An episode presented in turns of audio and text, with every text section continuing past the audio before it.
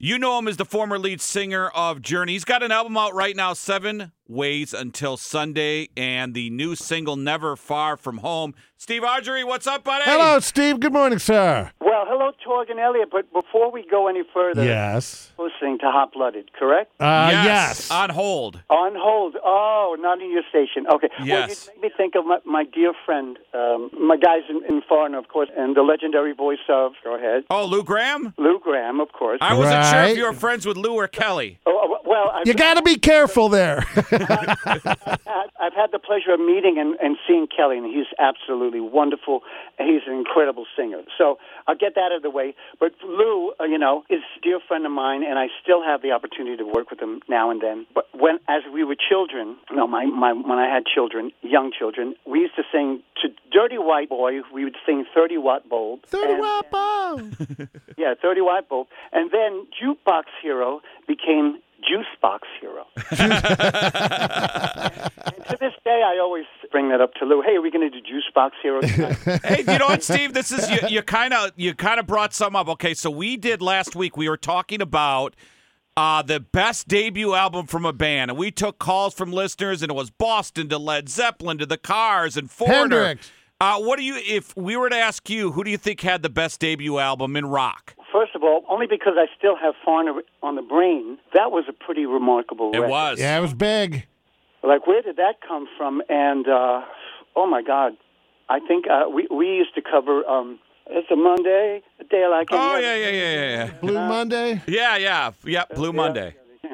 Thank No, God no, for you, that's Jerry. Me and correct, Steve would have been get, thinking till next week.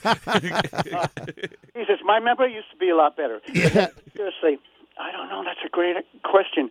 I could tell you what my favorite Who record is. It's the Quadrophenia record. Quadrophenia, yeah. I've recently bought the entire Led Zeppelin collection again on on CD. I can't pick a favorite. I don't know what to do. It's a good Everything- debate, isn't it? I, I mean, the, a lot of people say Led Zeppelin four. I like Led Zeppelin two. Can I say something? And I Sure. think every every member of your audience will agree. I think your adolescence, when you're coming of age, whatever records are popular then, I don't care what band it is, for some reason you're having a ch- your life, your, your coming of age, your coming of adolescence age, those records stick with you more than any other record. So one of them for me was Houses of the Holy. Okay. And Of course. for a reason, you know, I was just becoming aware of, you know, the opposite sex or sex in general. And just, I don't know, that had some crazy thing to do with it. So uh, that's my input. Uh, he is uh, Steve Jerry, and uh, the new album, Seven Ways Until Sunday, the single Never Far From Home. I see you're going to be part of the Parti Gras tour out this summer. You mentioned Lou Gramm. Had you worked with, are you friends with uh, Bret Michaels? Bret and I have done a handful of shows here and there. Uh huh. and throughout the years, and we've developed a relationship and a respect for one another. And I have to tell you, I don't know that if there's there are not many better performers than Bret Michaels. The man will go out on stage, and he will have you in the palm of his hand, and you'll be thankful for it. And if you've paid for the show, he's giving you every penny's worth, and then and then some. So when you when you when you do a tour like that, Steve, with uh, a Bret Michaels, and you do your new album, are you do you or I should should say, are you even able? Do you do Journey hits still? Because I mean, lead singer, eight years Journey, that was big. Are you still able to perform those songs in concert? Yes, of course, and in fact, Beautiful. with the Parti Gras tour, with of course it's Bret alongside Mark McGrath Okay. of Sugar Ray and and Night Ranger and Jefferson Starship. I'll be doing uh, only Journey songs, only the biggest hits with them, unless some, by some great miracle one of these songs gets traction and it becomes a smash hit, which is highly unlikely. However, it's very likely you're going to love the songs on my new record. But unless But you'll be hearing, of course, the biggest Journey hits that you could possibly imagine. Ah, great. Hey, Steve. Now we all know uh, Journey, but what was your big break? Tell us how you were kind of like found. when Journey was on hiatus and the band Bad English was uh, Oh, John Waite, right? Yeah. Yeah. John fronting, which was an amazing band, and I'm such a big, crazy John Waite fan and Babys fan.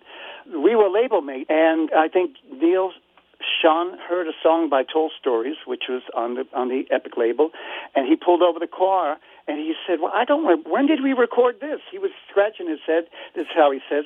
It tells the story. He says, "I don't remember recording this." long story, a very long story, short. Finds out that we were actually label mates, and and he became aware of the band Tall Stories. Late years later, when they were looking to Sure. fill a very huge void, they gave me a call. Wow. So- That Did is you- awesome. Was there a ton of pressure when you started that gig? Those first couple years, or did you slip right into it? Of course, it was incredibly daunting. However, the one thing, one saving grace was I had a great vocal coach at the time, Mark Baxter from New England. And Mark used, just said, listen, you're only going to succeed if you could just sing like yourself and be yourself. That's the only way anybody will ever accept you, if you're genuine. That little tidbit of information, as well as we kind of eased ourselves into 1,500 seat theaters throughout the country.